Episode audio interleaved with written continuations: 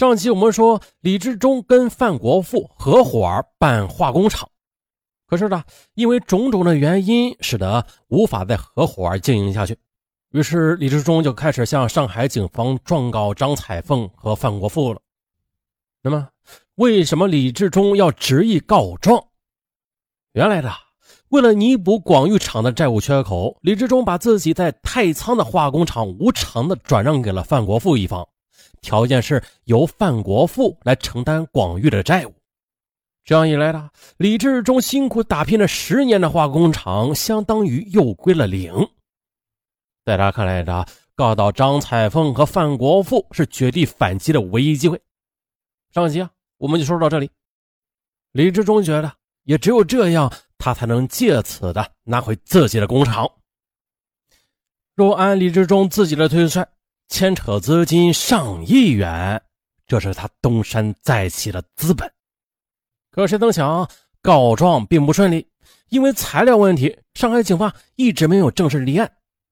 到了四月九日，广域被法院拍卖了，但是拍卖的只是地皮，不包括设备。那如何处置这批老旧的化工设备，便成为双方争执的焦点了。李家人认为是自己的。可是范家又认为自己投入了技术改造资金，理应拥有，双方僵持不下，频繁的爆发冲突。据李继文讲述，从六月初开始，住在无锡的李志忠几乎啊每隔两天就跑一次上海，几次呢双方都发生了对峙，只能报警。最夸张的一次是李志忠以自己七十六岁的老迈身躯死死抱着大门，不让范家的卡车进门。而在诸多的设备之中，双方抢夺的焦点是氧化炉里用作催化剂的银子。据李金文说，总共价值是三百万元。而早在一年前呢，李志忠就开始筹备在泰州开一家新的化工厂。于是他找来新的合伙人王章华，约定了双方各投一半。但是李志忠没有钱，迟迟的拿不出投资。这新化工厂就一直拖着，现在呀，这价值三百万元的银子便是李志忠的全部财富了。他合计着，新化工厂的启动资金只需要五百万元，自己如果能够要回这三百万，那王章华再投资三百万，新厂就会起来，自己的化工事业又可以东山再起了。于是呢，为了看住厂里的设备，双方都派了人。代表范家的就是范国富的叔叔范杰明，也就是本案后来的凶手。而代表李家的是来自河南的张云峰。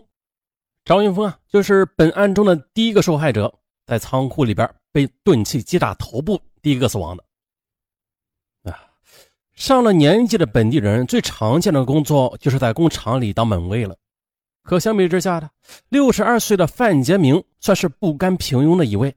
虽然已经当了爷爷吧，但他还是全身心的扑在工作上，身兼保安主管、人事主管、办公室主任、仓库主管等职务，甚至呢，连以前厂里的工程部，在他两年前进厂之后，也就是撤销了。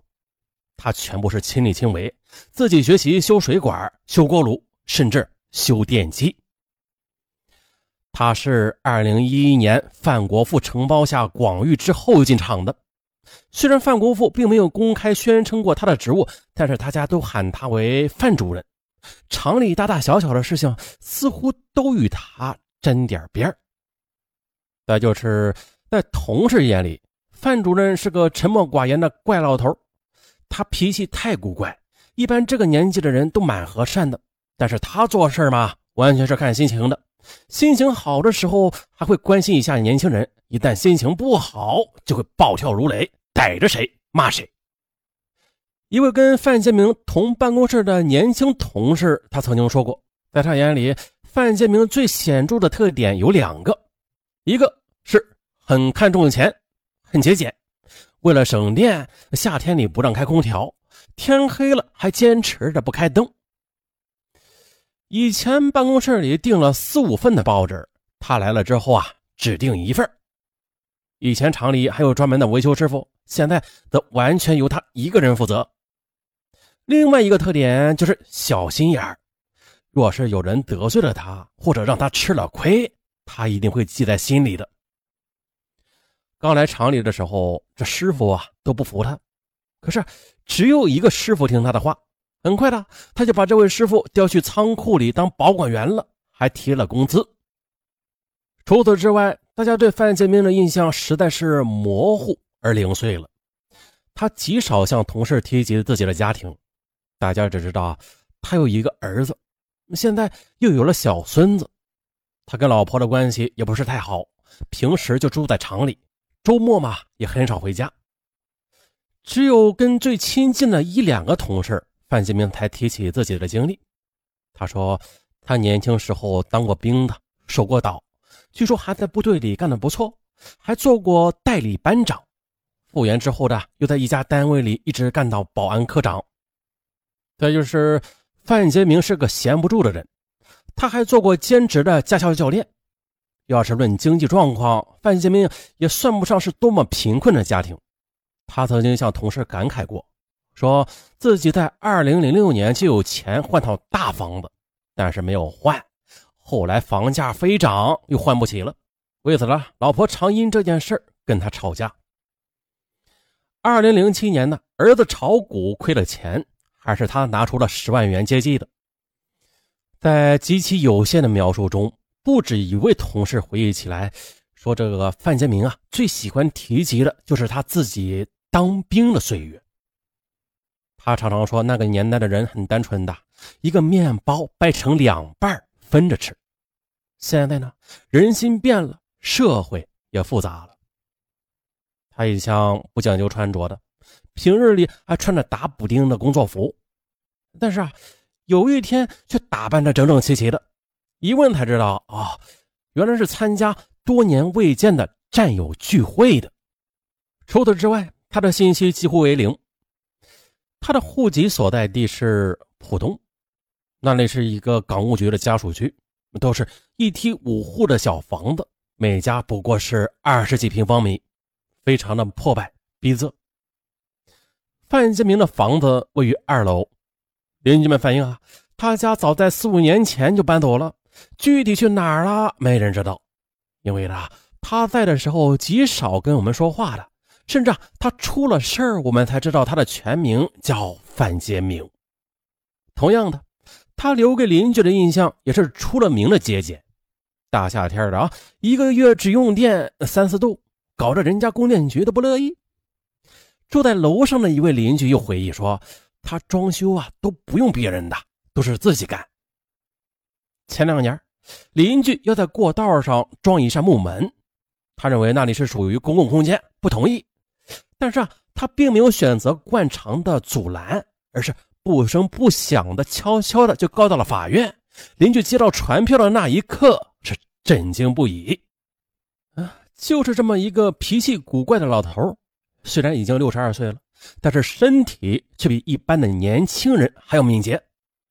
一个同事曾经看到他呀从三米多高的锅炉上三下两下子就蹦到了地上，啊，像玩杂技似的。他好像也没有什么爱好，不抽烟，不喝酒，不打牌。说是去年，他让办公室的年轻同事教他上网，学会之后呢，他还在自己的单人宿舍里装了一台旧电脑，啊，没事的时候上网听一听上文说答案。可是他在听过之后，也很同情那些无辜的被害者呀。至于猎枪，那你就更神秘了。有消息说啊，这个枪是藏在宿舍里的。他被制服的时候，身上还有二十发子弹没有用。而更离奇的是，警察在他驾驶黑车的后备箱里还搜出了两颗手榴弹。所有这些，警方都以案件正在侦破为由，拒绝透露任何详情。啊，与古怪的范明杰对照的本案的另外一个主角是七十六岁的李志忠。昔日的老部下评价他是化工界的一匹黑马。但是生性刻板、固执，有几分自负，生活在自己理想化的世界里。那同样的，也是个怪老头。李志忠的一生很起伏，年轻的时候得过肺结核，自己自学了中医，到老啊也是自己给自己配药。老来得子，到了四十岁才有了第一个孩子李继文。在长达四个小时的讲述中，李继文数次无法控制自己的情绪，除了哀叹父亲的命运，他总是说这个社会要把人逼上绝路的。告状、拿回设备、启动新厂，是李志忠晚年的最后一搏。李继文说，在出事的六月二十二日早上，父亲还在欢喜的给他打电话呢，告诉他呀，说有三个好消息。一是广玉所在的当地政府从三千二百二十万元的拍卖款中扣下了一千万元，用于还欠下的高利贷；二是新厂很快就能开工，等开了业就交给别人打理，自己啊也该退休了，去太湖边给你妈买个大点的别墅，安享晚年；三是告状的事啊，似乎也有了眉目，可以通过法院倒逼的方式来立案。这一切的一切啊。都似乎是在朝好的方向在发展。那李志忠的老部下也在疑惑。他说着，案发的前几天里，李志忠派出的拆装工人很管用，已经拉走了几车设备了，说明范家已经妥协了。可是呢，谁也没有想到，就在大家都以为冲突要结束的时候，那个闷声不响的范杰明，那个所有人都说有些奇怪的老头，却向所有人。扣动了扳机。本案完。